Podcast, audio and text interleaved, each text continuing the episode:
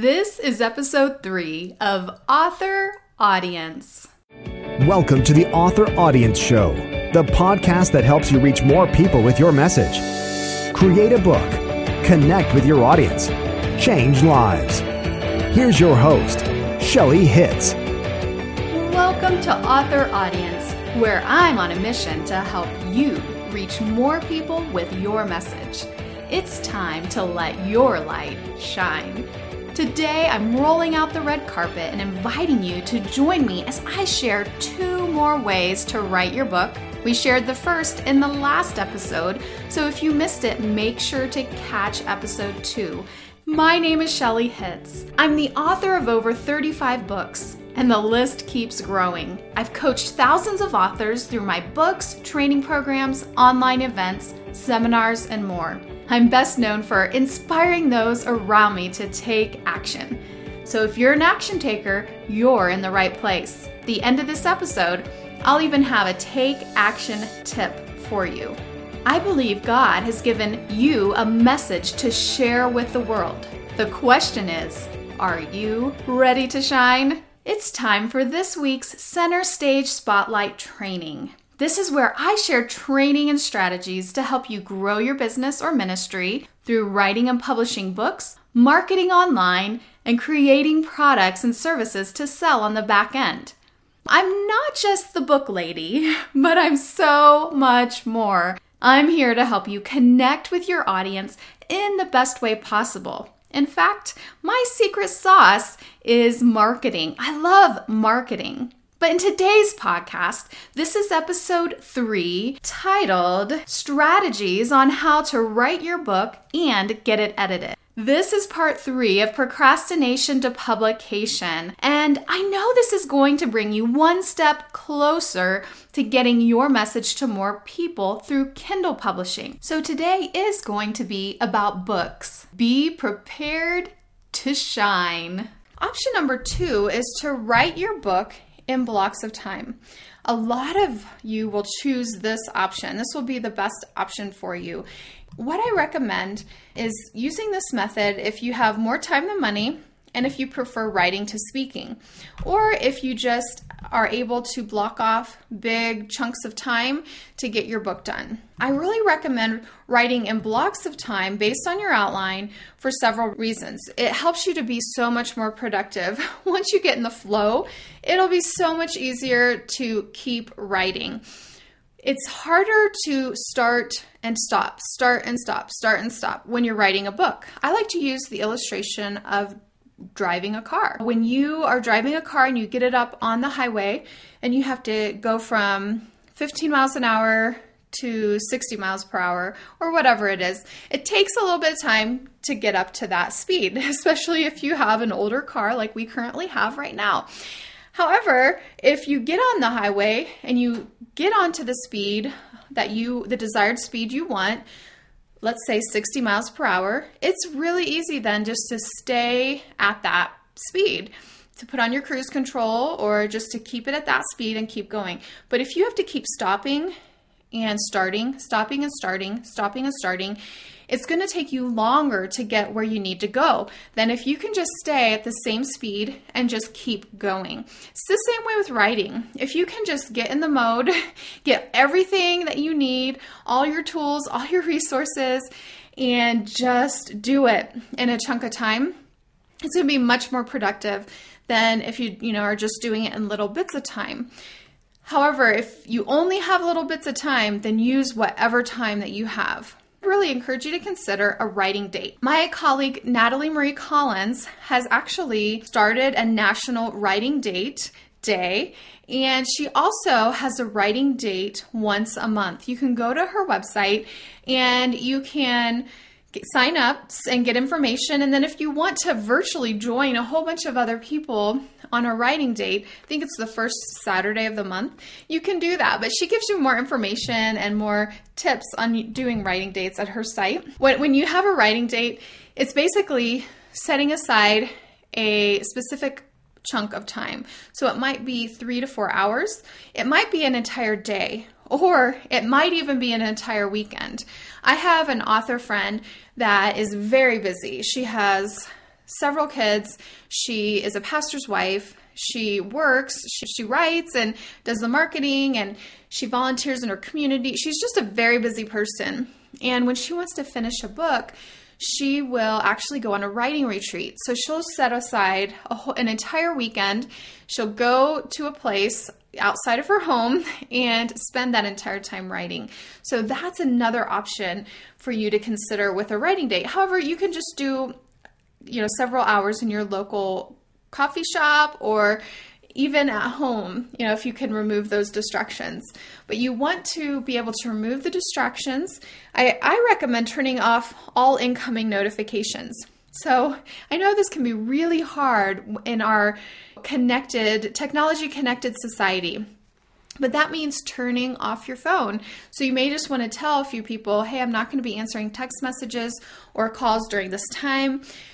Not answering emails, not checking emails, turning off Skype, Facebook, anything that might be coming into you during that time, turning off those notifications and just writing. That way you can stay focused and you can get a lot done. You'll be amazed when you really focus and you spend that time and you know that is the purpose of that time, you'll be able to get a ton done. The third option is to hire a ghostwriter. You don't have to actually write a book to write a book. You can hire a ghostwriter. You know, you want to use this method if you want a professional product and as little time invested into that book as possible. Now, I, I, I believe not many of you are going to choose this option, but I wanted to mention it anyways. This option will definitely take longer as you'll be at the mercy of your ghostwriter, and they usually take a while. And it's also going to be more expensive because ghostwriters are not cheap. I did use this option once for a book and it, it ended up working out well with someone I already knew, I already worked with, I already knew her writing style. I was comfortable with her, and so it worked out really well. You do need to be selective in who you choose to work with. This is going to be your book with your name on it. You should have some sort of contract that you know, have them sign that you know you will maintain you know the copyright for the, the stuff that they write, that it will be published under your name. You could also write a book as a co author, and that's a, another topic. But with a ghostwriter, they are writing it for whatever you pay them at that moment. So they're exchanging their time for money. You're able then to make profit on it with the royalties forever. And so that's the trade off. The ghostwriter is writing and getting that you know, that income for the moment. I personally have not used anyone at the Association of Ghostwriters.org, but that's a place that you could check out.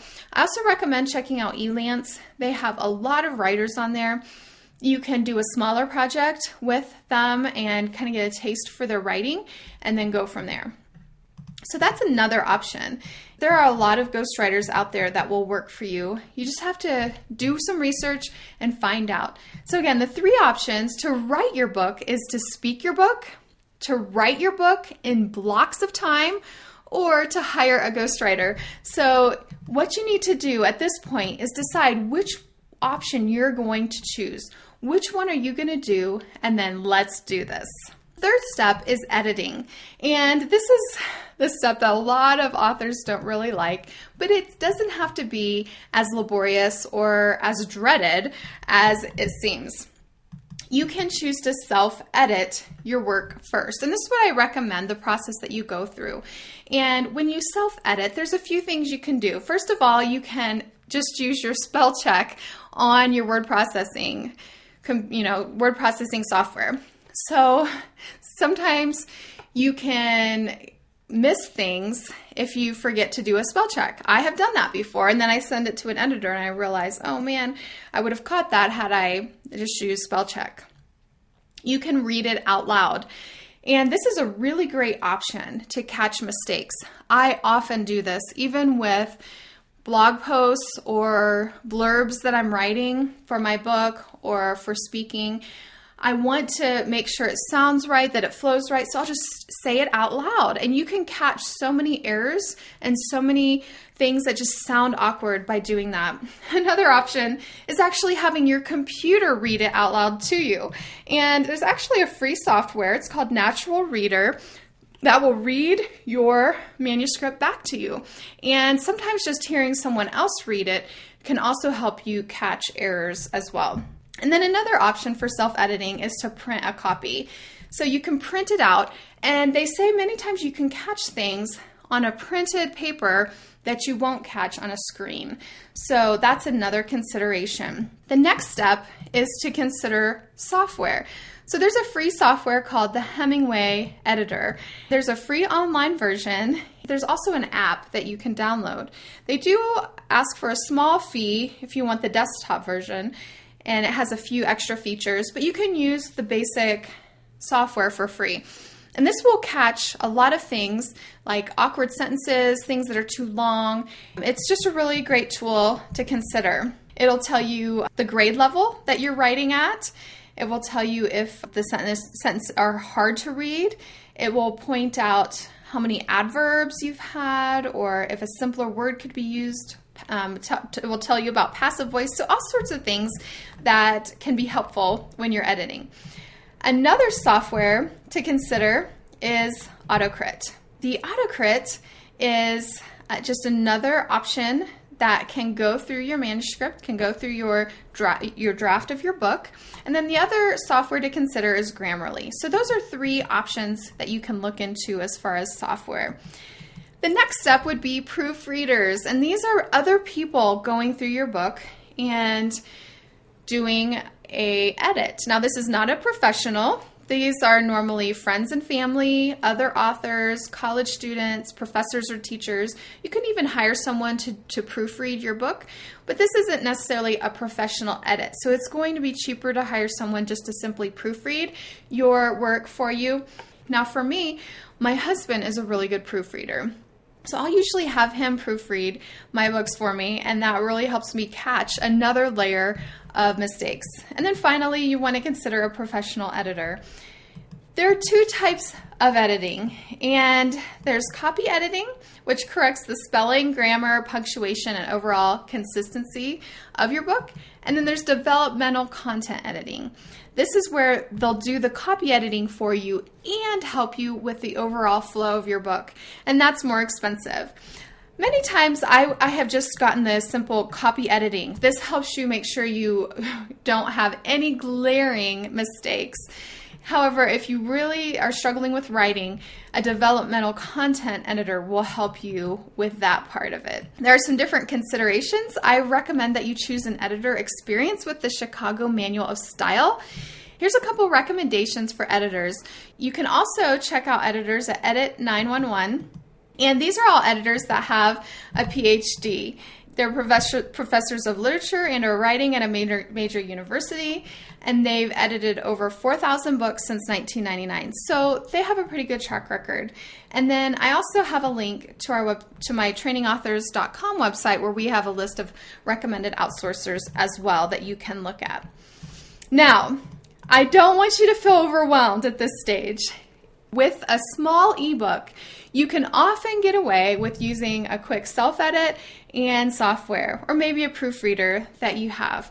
However, if you're wanting to write a book that is going to be seen by a lot of people, is going to be a credibility booster, you may want to consider getting a professional editor, especially if it's a showcase book. A showcase book is a book that you'll be selling at the back of the room when you're speaking, and it will be in print form. So, any book that will be in print format, I do recommend getting professionally edited. However, with your small Kindle ebooks, you can you know get by with the self editing, check in with the software. Um, at least use the free Hemingway app editor and maybe have some proofreaders go through it for you. Lights, camera, action. It's time for this week's Take Action tip. Between last week's episode and this week's episode, we've talked about three different ways you can write your book. It's now time for you to decide are you going to speak your book? Are you going to write your book in blocks of time? Or are you going to have your book ghost written? 99% of you will choose option one or option two. So take out a pen or paper or your note taking device and write down which way you will choose. Also, make sure to get the show notes and all the resources from today's episode at authoraudience.com forward slash three. That's the number three. authoraudience.com forward slash three. Before we end, I want to give you a backstage pass in this week's Godly Gain segment, which is all about keeping Christ at the center of all we do. This week's scripture comes from Philippians 4:13. For I can do everything through Christ who gives me strength. Many times, when I talk to authors or aspiring authors, they get overwhelmed at the process of writing a book and it feels like too much. However, as Christ followers, we not only have our own strength, but we have the empowerment of the Holy Spirit. We have Christ who can give us strength. And this is a promise from Philippians 4:13 that we can do all things, even writing a book, through Christ who gives us strength. So I encourage you to pray and ask God for his strength to do what you need to do to cross that finish line from procrastination to publication. It's my hope and my goal that these episodes are bringing you one step closer to getting your message to more people, your target audience. I believe in you and I know that you are working hard, so keep up the good work. If you're getting value from this podcast and feel the urge to leave a review, I have a gift for you, and it corresponds with the training from this episode. When you post a review and send me a screenshot, I'll give you the entire $47 course, Procrastination to Publication, for free. It comes with all kinds of extras that I know will help you as you're writing your book. So all you have to do is post your review and then send me an email at contact at shellyhitz.com and I'll send you this gift for free. Thank you so much for your support, for subscribing, and for your review of this podcast. I appreciate you. Don't miss next week's episode, which is part four of procrastination to publication. This is where we're going to get in to cover design and more. So I'll see you next time. Thanks for listening to this episode of the Author Audience Show. Connect with us online at authoraudience.com where you'll find all the resources mentioned in today's episode. While you're there, grab Shelly's free video training on how to write and publish your book using her six step ascent method. Join us again next week to learn how to reach your audience with your message.